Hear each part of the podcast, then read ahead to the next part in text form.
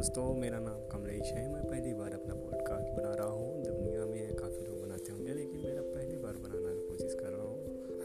मैं जानता हूँ कि मेरे लिए बहुत कठिन है, पर मैं आगे बनाते रहूँगा, ये मेरी इच्छा है।